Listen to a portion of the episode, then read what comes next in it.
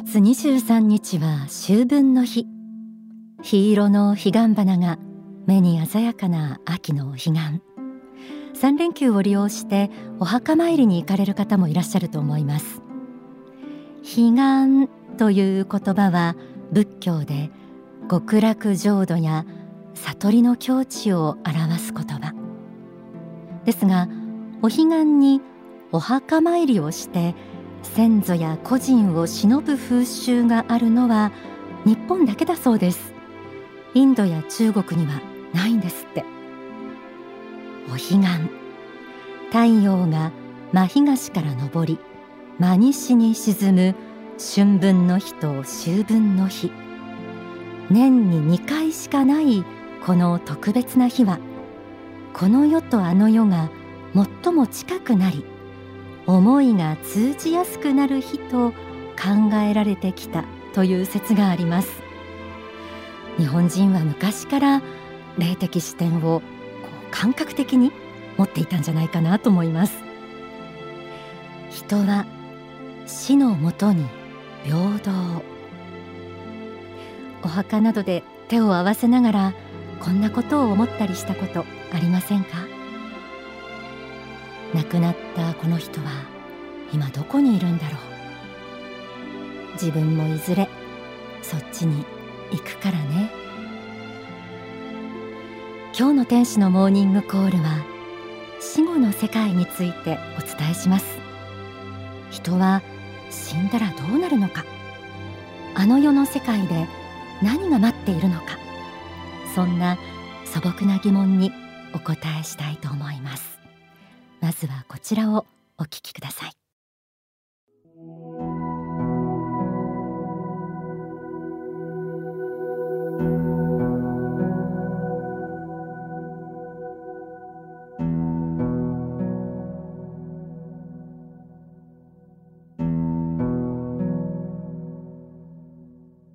死を境にして魂は肉体から有利します。肉体は火葬場で焼かれて埋葬されますが魂の方は肉体から離れてあの世に旅立ちます。そしてあの世での生き場所を決めるものはこの世での生き方そのものです。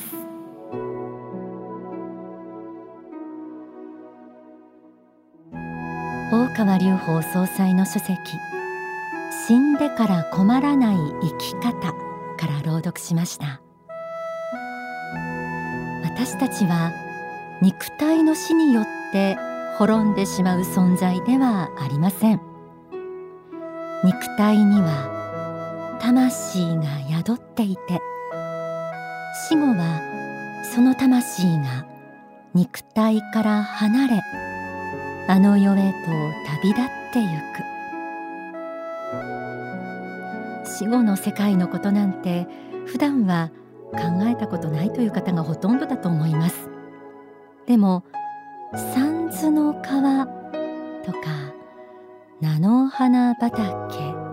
などのイメージあると思うんですよね。幸福の科学の仏法真理にはあの世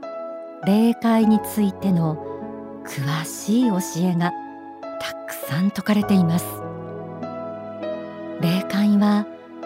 広大無辺な世界。この世は三次元という一つの時空間からなっていますが霊界は四次元から九次元まであると明かされています。そのすべてを紹介はできませんので今日はあの世の入り口で私たちを待っているある真実についてお伝えしましょう。これを知ってしまったら人生を生きる姿勢きっと大きく変わってくると思います。書籍死んでから困らない生き方。悟りに至る道から朗読します。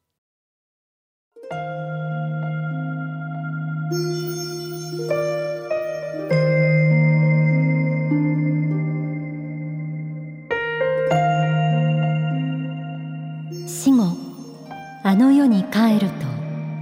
映像を通して生まれてから死ぬまでの自分の人生を見せられることが多いのです。思議なことにほんの30分か1時間程度の間にその人の一生が全部映るのです。本人が忘れていることまで洗いざらい出てきます。この世で生きている間は人の目はいくらでもごまかすこともできるのでそれほどわからないのですがあの世へ行った時には全部公開されます。その時に自分自身とは何者であるかということを知らされるのです。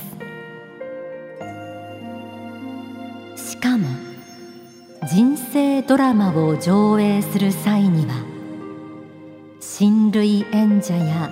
友達などその人と関係のある人がいろいろと集まってきます。そして上映が終わった時に拍手が起こるかそれともしらーっとしているか皆の反応を見れば自分はこれから先どの世界に行くべきかということがなんとなく分かってくるのです。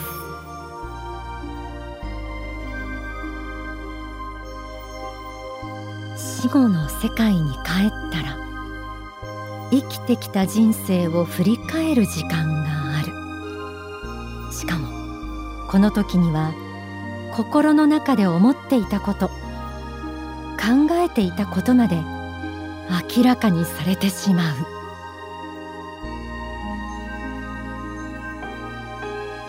霊界には地獄と呼ばれる世界もあります。地獄に赴くか天国に帰れるかそれを決めるのは生前の心の在り方だけ。肩書きや学歴財産などは何の意味も持ちません。あの世は心がすべての世界。心の状態によって霊界では住む世界が細かに分かれているといいます。天国には4次元から9次元までのさまざまな領域があり地獄にもたくさんの種類があります。では天国に帰れる人というのはどんな人なのでしょうか？書籍釈迦の本心にはこのように説かれています。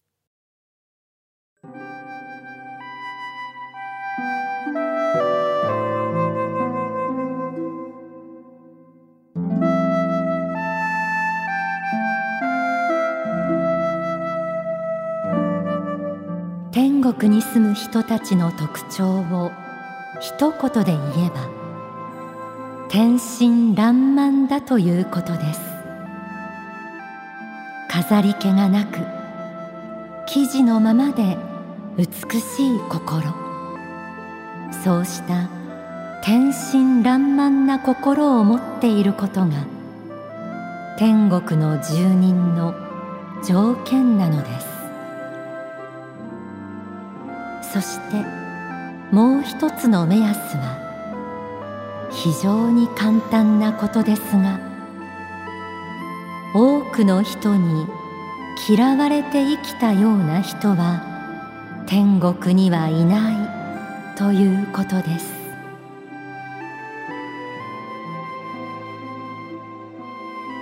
天国に住む人たちの特徴を一言で言えば天真爛漫とありました。皆さんはいかがですか？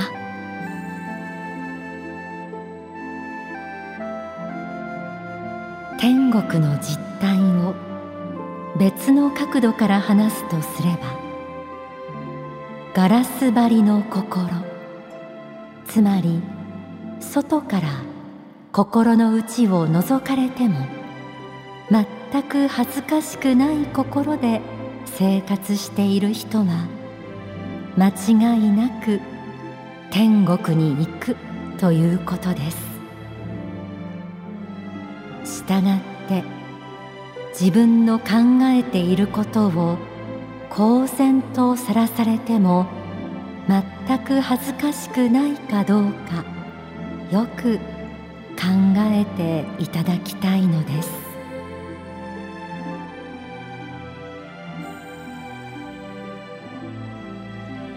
この世で常に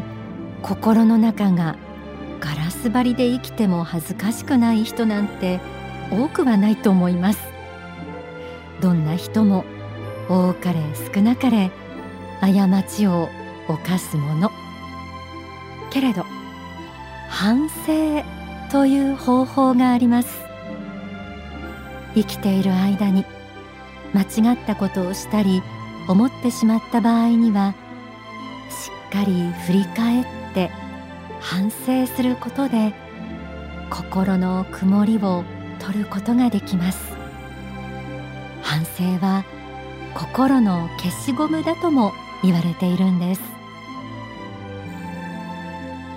日々を生きる中で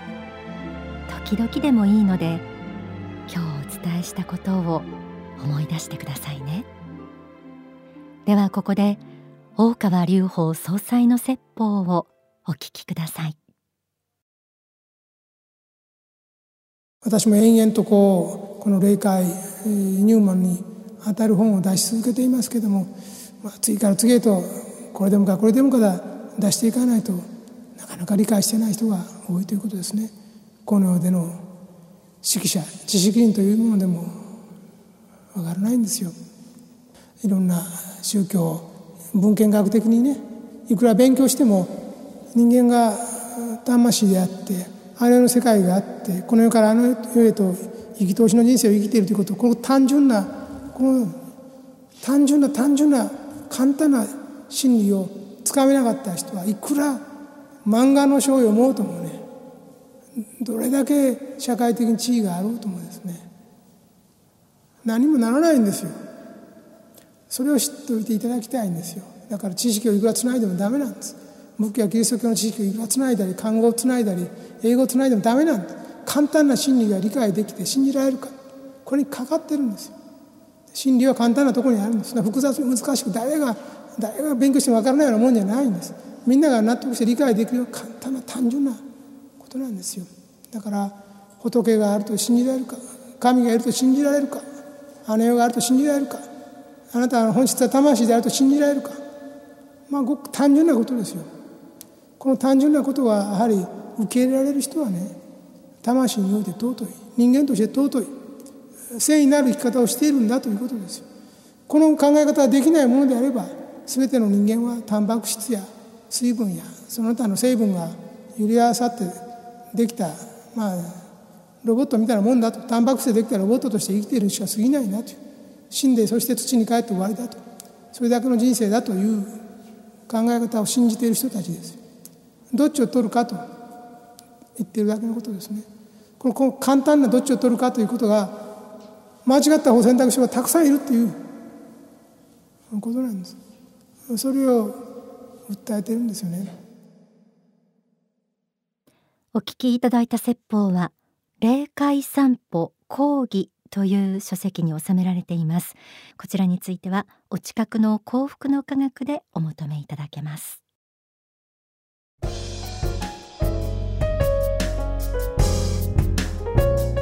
天使のモーニングコール。今日は死んだ後どんなことが待っているか、まあ、ほんの入り口のこと霊的真実についてお伝えしました、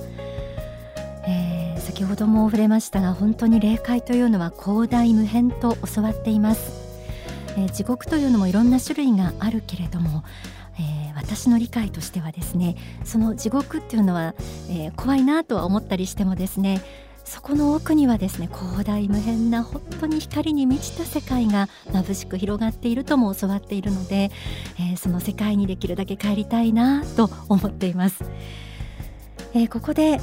くさんのそうした霊界についての教えが説かれているご本の中からですね少しだけピックアップしてご紹介しますね。まずは外せないのが永遠の法という書籍です。大川総裁の基本三部作のうちの一冊と言われています。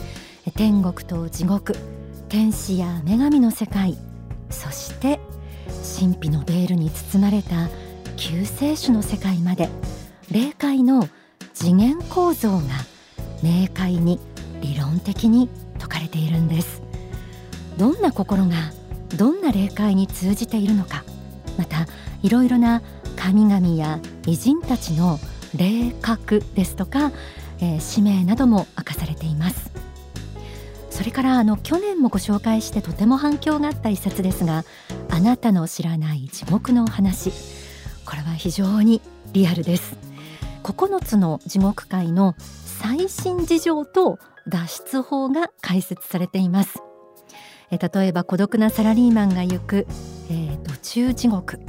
欲望のままに生きた人の畜生地獄など。天国と地獄を分ける心の在り方そして心のコントロール法なども詳しく解説されていますのでぜひ勉強なさってください、えー、これらの書籍は Amazon や幸福の科学出版サイトからお求めいただけます。